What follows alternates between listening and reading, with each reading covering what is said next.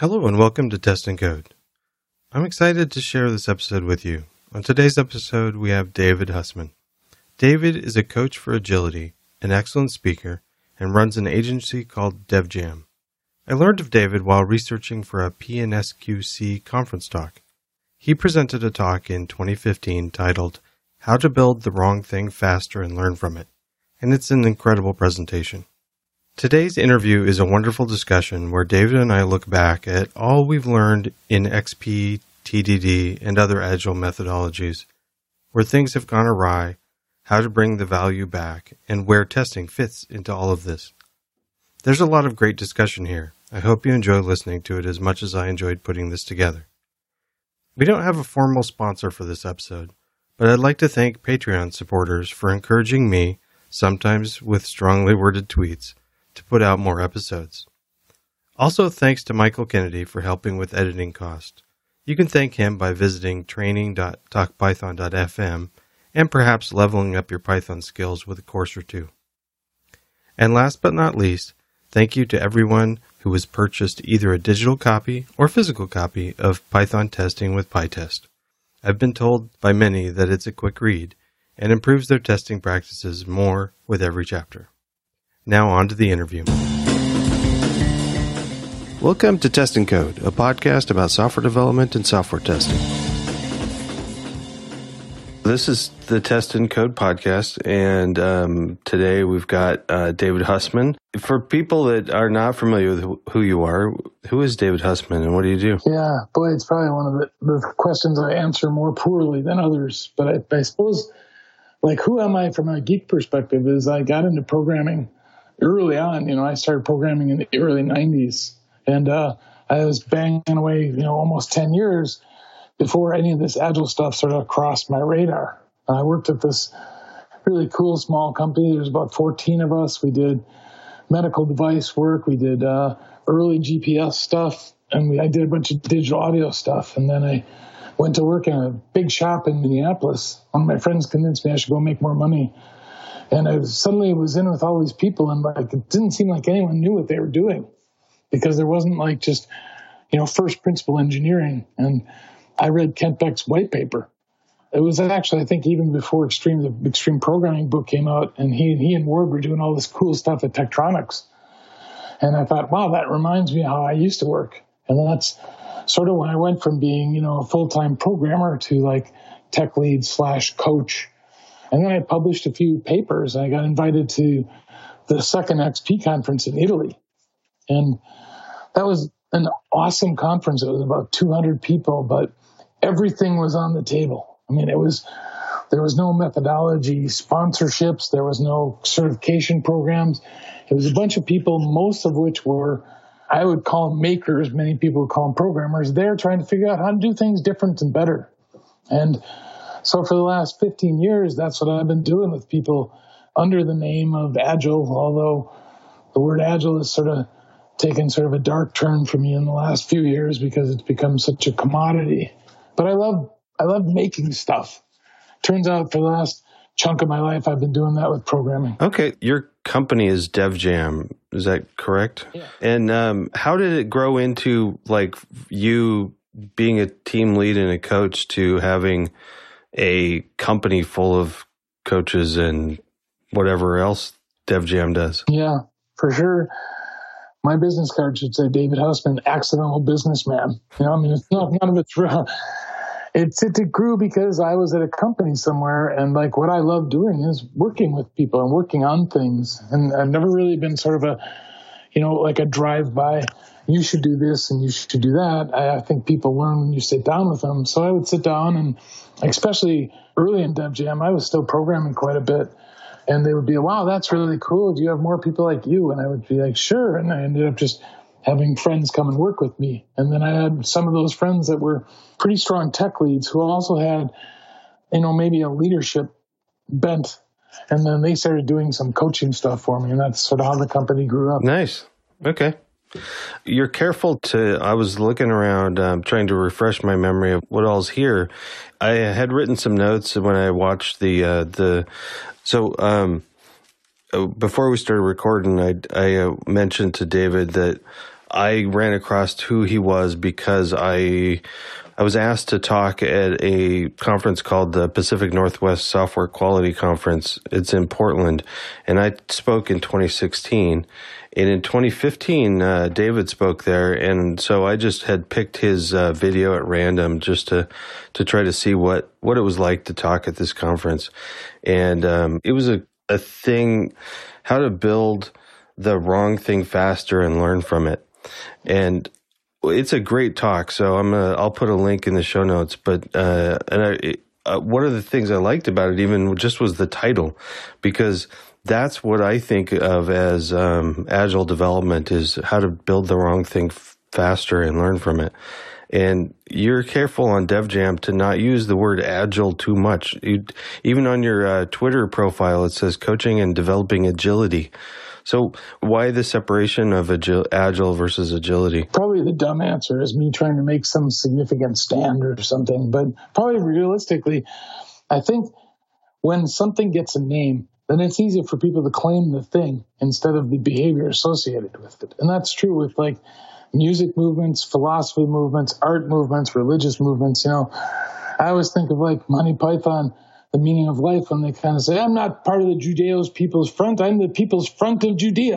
You know, it's just like this absurdist kind of thing of like who you're associated with. So I think when you add, you know, the Y or the LY to the end, then it's the act of doing it. Like democracy turns out to be a hard thing to practice, because fundamentally you have to be ready to talk and work with people you disagree with. To me, that's the card of democracy. So agility is not, I'm agile. I think it's, and again, this could be just my allergy, dude, but it's interesting if you think about, like, people say we're doing Scrum, we're doing agile. And in English, the only time we typically use that kind of language is when we're doing something that's discrete. I did the dishes. I'm doing the laundry. I mowed the lawn. You know, they're done.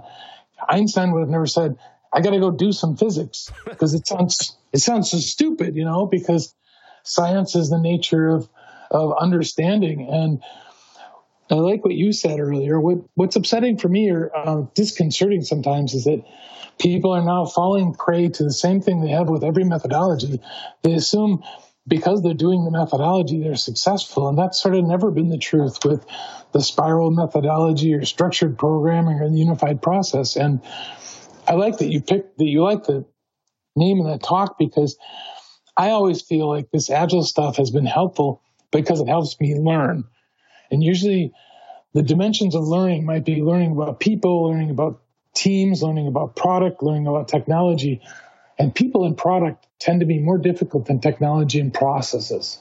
And I think that many people are still too sure that because they're getting this stuff done, they're being successful. There's a lot of people in the agile space that I think have frozen on measuring progress instead of product or product learning. It's good. I did glom onto it a little bit because in the past few years, trying to understand, I was definitely affected by Kent Beck and his writing and XP and test-driven development, but I think I got it completely wrong. What I learned was something different than what is being taught right now. We had a barbecue just the other day for 4th of July, and I had a couple people that came that work in IT world, which I don't, but they were both lamenting that Agile was coming to their company, so they couldn't remote work anymore because Agile's against remote work. And I'm like, how? There's nothing in the manifesto for Agile development or anything there that says people can't be in different places. So they're just being told that they have to change their behavior, not, and a process. It's just a different process, but it's still like holding up process up on a pedestal. Well, they're being told, to your last comment, they're being told how to do Agile. That's not how you do Agile. Instead of saying, yeah, I was joking that people often mistake crowds for collaboration. Just because people are sitting together doesn't mean they like each other and they're going to do great things. But people that do have a good mindset and are good people, when they sit together, there's less of a barrier of communication, but that doesn't mean you can't work in different locations. That's a classic, like, stupid, it's in the bucket of stupid things said in the name of Agile. So one of the things that I'm having to try to come to grips with, and I'm hoping you help me with this, is I've probably been not fair, but blaming the consultants for where Agile came to. And yet I admire some of your speaking. How is somebody that's got a consulting company not? You're fighting a battle, I guess. I like your opening line, blame the consultants. That should be a t-shirt, dude. Blame the consultants. I don't know. You know, again, when I started doing this, I wasn't a consultant. I was a tech lead, and I had a small team, and Java was new. And I drank all the Sun Kool-Aid, it's, right once, run anywhere. And I looked at all those pictures Sun cooked up. And then we started using it, and we ran into all these weird problems. And some of the problems we smoked out with test-driven and automated tests. And our team had this data modeler that was trying to come up with the super uber data model for retail and Oracle, and he would just break our stuff all the time. And as soon as we had continuous integration and test automation in place, we just went from stumbling around in the dark to just knowing where the problems were faster. And so I wasn't, as the tech lead on that team, looking for a methodology. I was just trying to be a better leader for the people I was working with, which is what I think Kent and Ward were doing at Tektronix. They're just trying to work in a better way. Then I was with Ward one time, and I was kind of bitching to him, saying, Ward, are you sort of bummed out that what people have done with this neat thing that you guys came up with? And Ward said to me, I don't know if we'd be here, Dave, if it weren't for Scrum. And I almost threw up in my mouth. I was I can't believe we just said that. His point was, and this is something I've always struggled with, the vast majority of people, I think, need to have a name for something when they're going to change. And they got to be able to latch on to enough of it so they can say, I'm doing Scrum. But what the consultants in the responsible phases need to do is not get people addicted to that. And that's where things go bad with blame the consultant, is the consultant comes in and gives someone a class, and then people aren't successful, and they blame the people. Well, you didn't do the process right. Well, if you're building the wrong thing, and you build a little bit of it faster, and you find out it's the wrong thing, and you kill that project, that is success. But that's not, There's not a lot of rewards for that in the industry. Yeah, okay. You brought up testing. So, and since this is something I'm kind of focused on a lot, I haven't heard you talk too much about where right now in the current model of how you're promoting, hopefully helping people to do things, learn about their product. What is the right role of testing then? Yeah, well, I wanted to do your podcast because I love the name. Naresh Jain, one of the guys in India, has this conference he's done for years called Simple Design and Test. It was a great model. Everybody that attended the conference had to give a talk. And Naresh came out of the XP space like I did. But I don't know, dude, your question's huge. What do I think about testing today? In some ways, some aspects of it are as stupid as it's ever been. There's still people that are waiting to do all their testing at the end. There's far more people trying to move that stuff into more of a continuous realm. A lot of the stuff that's been done in the name of DevOps, to me, it just seems like an evolution of what happened on every extreme programming project, except for the tools are better. Where people, I think, are thinking more, testing is not as much about quality. I did a matrix one time, and I drew columns and rows, and I put in the columns, what is the nature of the test? What are the tools you use? Who's the audience, and what are the purpose? At the bottom, I kind of stole language from J.B. Rainsberger and others, and I kind of didn't call them unit tests. I called them micro tests or developer tests. And I think those tests, the purpose of them is they're by the geeks for the geeks. They are design tools. They help tell the story of the code. And then the tests above those, I would maybe call them, we tragically still call them regression tests, or worse, integration tests. There's a name that needs to be refactored desperately. Yeah, it doesn't mean anything. Exactly. They have continuous integration, but they still have integration tests. Now, if they have a big system where they're integrating across sub-teams, that's different. But I think of those tests like story tests or product tests or business tests, and they tell the story of the product. And people that have those two, that kind of mindset, I think are doing some really neat stuff, because they're not saying, let's write more tests, or Like one of the things that they did in extreme programming, which was good when extreme programming came out, was everything has to be done test-driven. But that sort of is like an unfunded mandate, you know, and in some cases, it's not the right way to go. But if you think of test-driven development and you replace it with the words like test-driven design, then you start, I think, having much higher order learning. And that's what Kent wrote about in his book, his test-driven book. He said, when I want to learn a new programming language, I write the XUnit for that language, which is really cool if you've ever seen how the story of JUnit, how they wrote JUnit. It's just an exploration of a language, and there's really a nice dissertation, a little mini dissertation on patterns and things. And Kent said, I've heard him say all sorts of things like, when I'm stuck, when I don't know what to do next, I just start writing tests. That's really an interesting statement, because I'm sure he also goes to the whiteboard sometimes, but I think he does a lot of his design discovery with test automation. And it makes a lot of sense. If you look at like what Bertrand, the guy that wrote Eiffel, I forget his last name, Bertrand Meyer, I think. In Eiffel, when you entered a method, you had a pre and a post condition that was part of the language. And if either one of those failed, you bopped out of the method and everything rolled back. And you put that into Eiffel. Eiffel didn't become popular because it was too complex. But that's what I've always thought of as like, there's an evolution that happens on a team when the change happens such that you call me over, and instead of showing me your code, you show me your test. Because then I don't have to reverse engineer what your intent is. I can see, here's what you expect. Here's the setup. Here's the execution. Here's the outcomes. And first of all, a lot of times people's ideas aren't good. So like fixing the code for a bad idea is a bad idea. And instead kind of looking at what they were trying to do, oh, I get what you're trying to do. And then when you look at the code, boy, you can zoom in fast to understand the intent.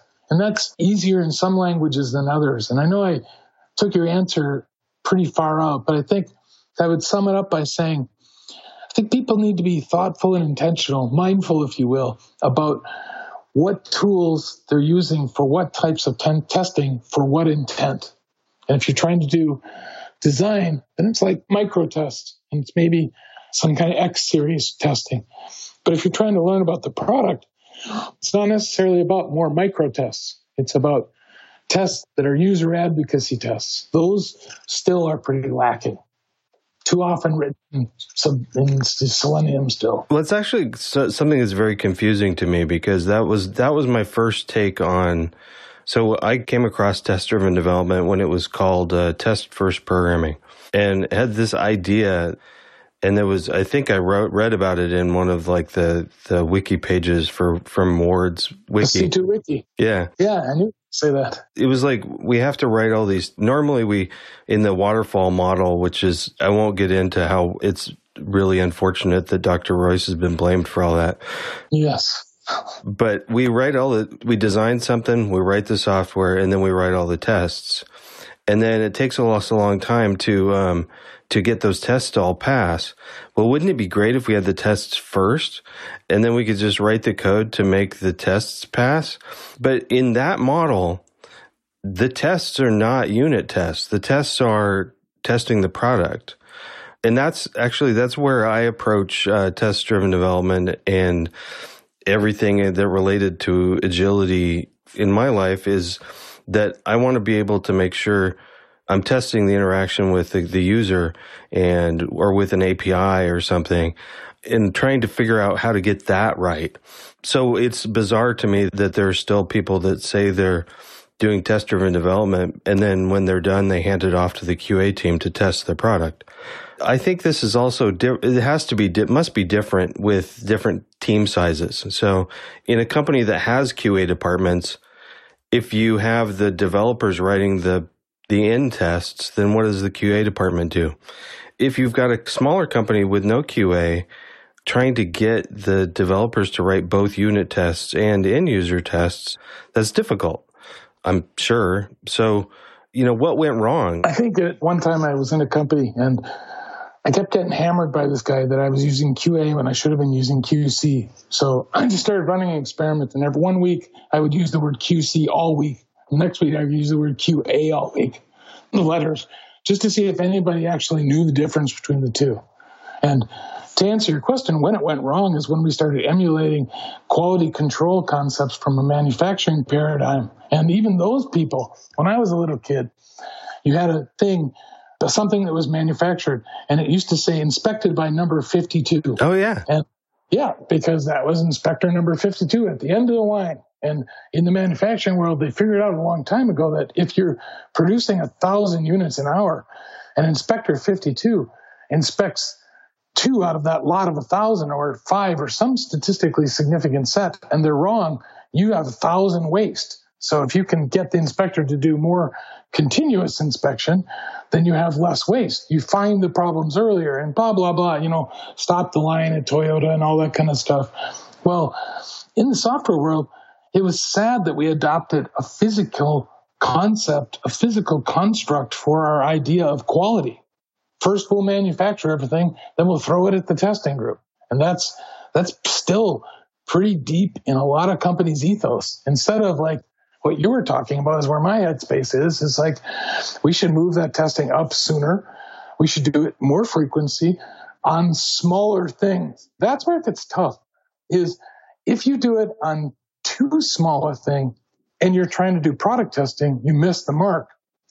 But there are still some tests that I think need to be automated tests that need to be written that are not user facing, that have to do with some construct deep in the code that's complex. That's what I mean. I think automated unit tests tell the story of the code. And if you're doing test first in that space, then you're doing design with automation. And that's, to me, that's the most pleasing way to write tests. You know, someone else, here's a great Kent Beck quote. Someone asked Kent, how do you know how many tests to write? Kent just said, I just keep writing tests till I'm not scared anymore. I was like, oh, that's great. It's a great answer, isn't it? Because he didn't say 65% coverage. And it's such a great answer because it's contextually significant. Maybe I'm working on something that's greenfield. I don't even know if it's going to be successful.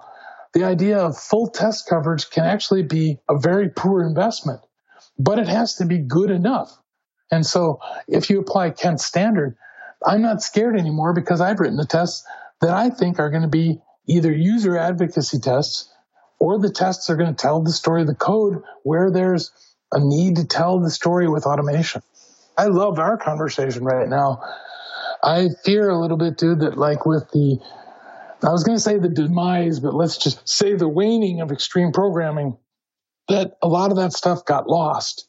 I do see people in the DevOps community sort of rediscovering a lot of what XP was in 2000, which is wonderful. You know, I don't really care where people learn it as long as they adopt a responsible, like I think Kent once called it like responsive or responsible engineering. I thought that was a nice term. Yeah, actually, you guys take that and have a training course around that, don't you? Yep. Yeah. So, so a lot of it is just people just trying to get shit done, get the product, and like you said, so you're not scared anymore, so you can go off on the weekend and not worry about whether or not you're going to get a call in the middle of the night.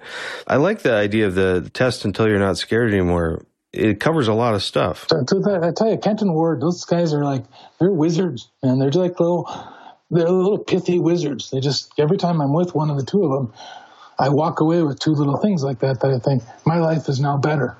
I'm a better programmer because I listen to Kent talk for 30 minutes. Yeah. One of my disagreements with a lot of this group of people, though, is an idea that you should teach people the right way to do things at just as a micro level and assume that they're going to become an expert and grow and know when to break the model.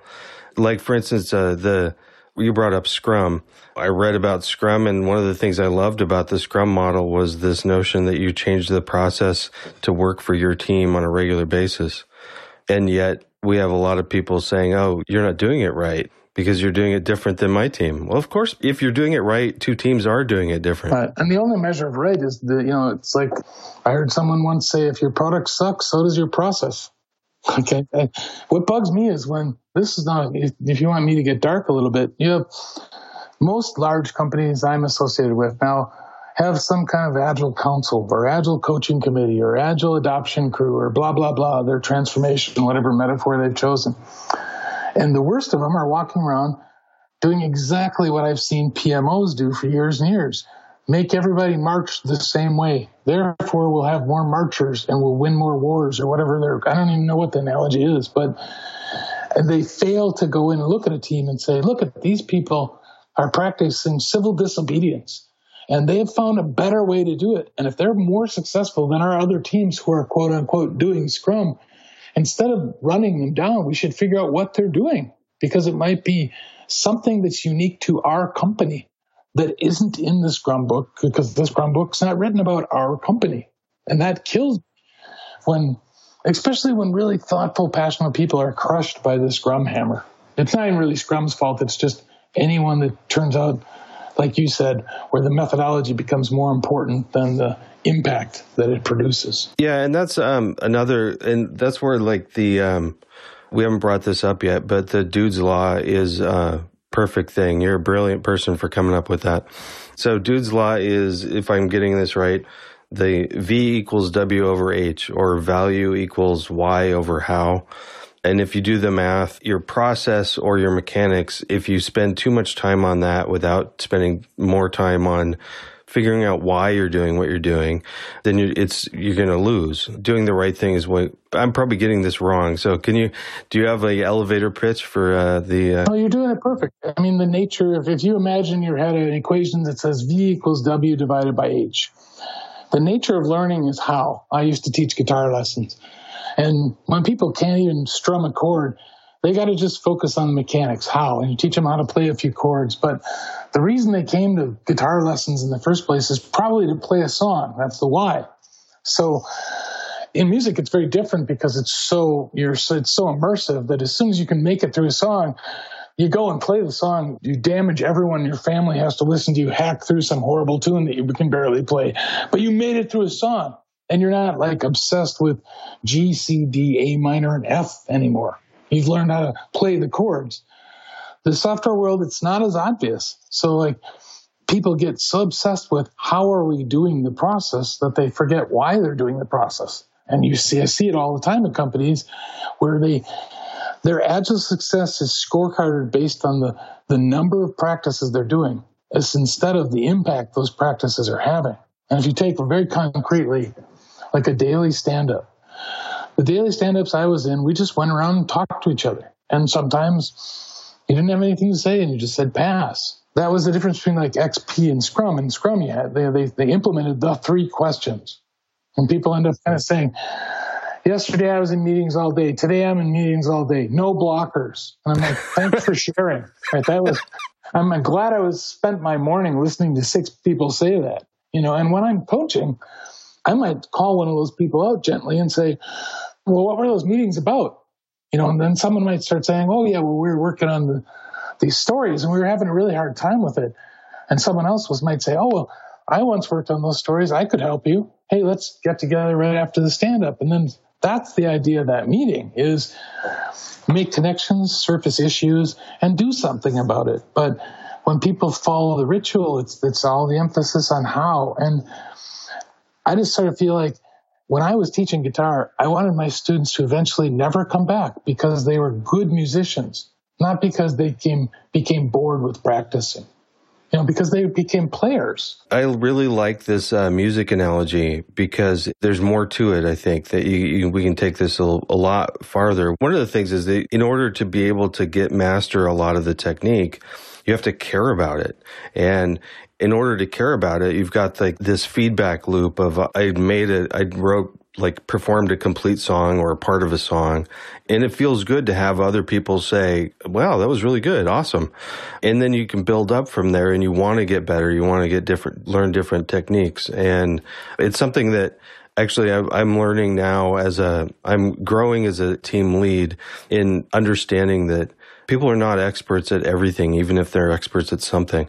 To use this sort of a feedback loop, even in small scale. So if I ask somebody to do something new that they haven't done before, even if they're awesome at something else, I've got to be able to give them something small enough that they can get the whole way through, even if they're not quite doing it right, and then have that success. And then they can both of us together or the team as a whole can improve the process, but making that whole feedback loop or performance shorter and more frequent. I think that's also part of why some of the continuous stuff works that we don't really talk about. It was really interesting. Like we sort of went from continuous integration early on in XP. My experience was we went from continuous integration, then we thought, hey, this is good. Let's start doing like continuous deployment. We used to practice this thing called nuke and pave, which means every time the build ran, we would wipe out the environment to the best of our abilities, nuke it and repave it so that the environments were deterministic. And we started taking more and more control, but we were still in the too early 2000s stuck with physicality. We couldn't just drop VMs. And it was hard to just wipe out. The only place I ever did it was on this project for the government, where we were using like early prototype blade servers, and we would just wipe a whole blade server and blow down a whole new instance of Linux onto the thing. And we started using that language continuous. It was continuous integration, continuous deployment, and then our goal was like continuous readiness. And I love that language because it's like, it's certainly what the DevOps world is doing. Again, it's just there's way more flexibility. But probably if we would have put another word in there, it would be like continuous performance or something. You know, like the gaming groups that I've worked with, the fun gaming groups, it's pretty common once a week at a minimum where people just shut down and everybody plays the game, you know. And so it's like playing a song or something. Everybody experiences what it's like. That doesn't happen at banks. The software, the Java geeks don't sit down and say, hey, let's play banking for 2 hours. You know, they have no idea what it's like to be some branch manager that's trying to help someone set up some account somewhere, and the branch manager is apologizing because the person has to sign 6 different times when they should only sign once because some back-end system is not correlated to another one or something like that. I think that I agree with you, dude. There's so many parallels, but one of the strongest parallels is that very few people can look at a music score and hear it. And that's what a really great composer can do. They're supposed to be able to actually look at the score and pretty much hear the orchestra. There's even fewer of us, and I'm not one of them, that can look at a pile of code and say, man, I bet that's going to really feel great when it runs. And the tests help us say, I think it's going to run. And we're stumbling towards more analytics that are more automated with more automated tests that try to express, yep, it's a good experience, but we're not very good at that yet. That's probably a better answer if your testing question is, I feel like we're stilted a lot of times with the tools we have to do automated product learning with test automation. It's tools like what is your favorite tool in that space? What is your favorite tool for product testing automation? Right now, it's PyTest. But you just use it whatever level, right? Yeah, I use it at every level. My favorite way to interact with any software that we're using is through, now I can't remember if it was Kent or somebody else that came up with, no, I know it was somebody else, but the subcutaneous model. Just the idea that even if you don't have, so some products are designed where the user interface sits on top of an API level layer. And if you don't have that, if you've got like a web interface, well, there's still, now we're moving towards REST interfaces. So it's a programmatic layer that you can do everything you can with the user interface. Just, it's easier to write tests for, and it's easier to automate things.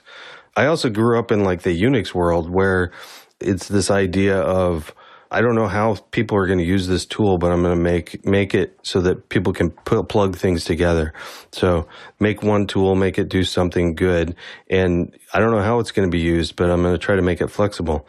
And for a long time, I was the weirdo in the team that when we would pick a new product, I would say, well, where's the command line interface? And they're like, oh no, it's a web interface. We don't need a command line interface. I'm like, well, I'm going to want to hook it up to our build server or something. And so it better have a command line interface.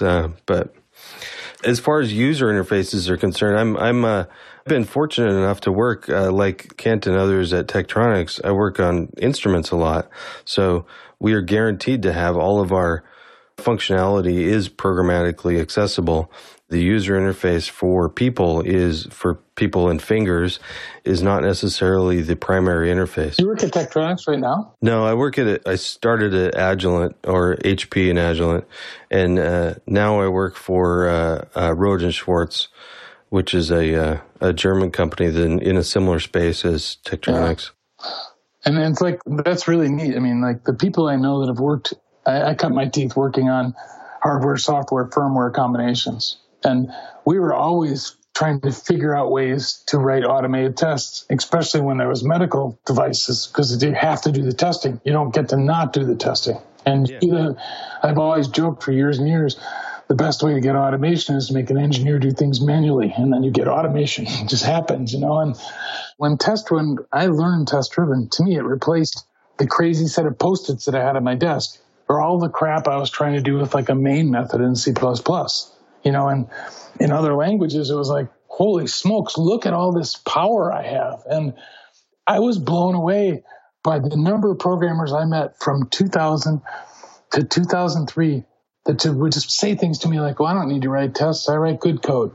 These are dudes whose code didn't even compile. And you'd go sit with them and you'd watch them work. And I'd think, boy, if you could just get past your ego and see that one of the things that's brilliant about like test-driven or using tests as design tools is all the code you don't write that potentially has bugs. You know, one of my favorite jokes I heard 10 years ago was the only code with no bugs is no code. And like, people don't take into account that if you don't write it, you don't have to fix it. I mean, that's fundamental in the whole lean space. And test-driven, when it's a design tool, that was a funny joke early on. Kent said, I taught my daughter how to pair program with me. She sat next to me, and every 3 minutes she said, Dad, do you have a test for that? Because when you're forced to justify your designs with automated tests, you do less stupid stuff because it's that real-time design. I always thought pair programming, when it's not done dogmatically, which is all about the how, when it's done based on the why, is like real-time design with someone else. And that's why I think saying you have to do it all the time feels weird and dogmatic. But my programming history, especially in the mid-90s when I was working on multiple versions of C++ and multiple operating systems, is sitting with someone else is exactly what we did anytime there was a hard problem. The only thing we didn't use tests as design tools. If we would have, moved even faster. But that's what you always did. So, you know, Martin Fowler once said, if the hardest part of programming was typing, pair programming would be a bad idea, you know? But it's not. The hardest part of programming is thinking and the design work. I like the idea of using pair programming when you're stuck on something or when you need to design something or something. I admit that I've been very reluctant to even embrace pair programming at all, because it's sort of a joke, but sort of not really, that I got into programming not because I really love being around people. Actually, you brought up Martin Fowler, which I'm glad you did, because he's the person to give credit for subcutaneous model. Okay. This has been a really good talk, and we kind of meandered around. What are you mostly thinking about now? When I first tried to get you on, I know you were promoting like story tests. I'm super disillusioned by Agile as an industry. That's kind of uninteresting. Probably any movement, I'm sure at one point, you know, anyone that was involved in early grunge rock in Seattle went, oh, now they're all just sellouts. So I could just be a crabby old man. That's with that caveat. I'm enamored with the stuff that's going on in the DevOps space, because I think they're rediscovering collaboration and putting it forward again, like I think was a strong component of extreme programming. I think they're doing a lot to sort of like solve the problems that are solvable. So like we should be able to pipeline stuff and deploy it and not worry. We should have enough confidence. On the other end of the spectrum, I'm really intrigued by a lot of the work that I would say is happening outside the code.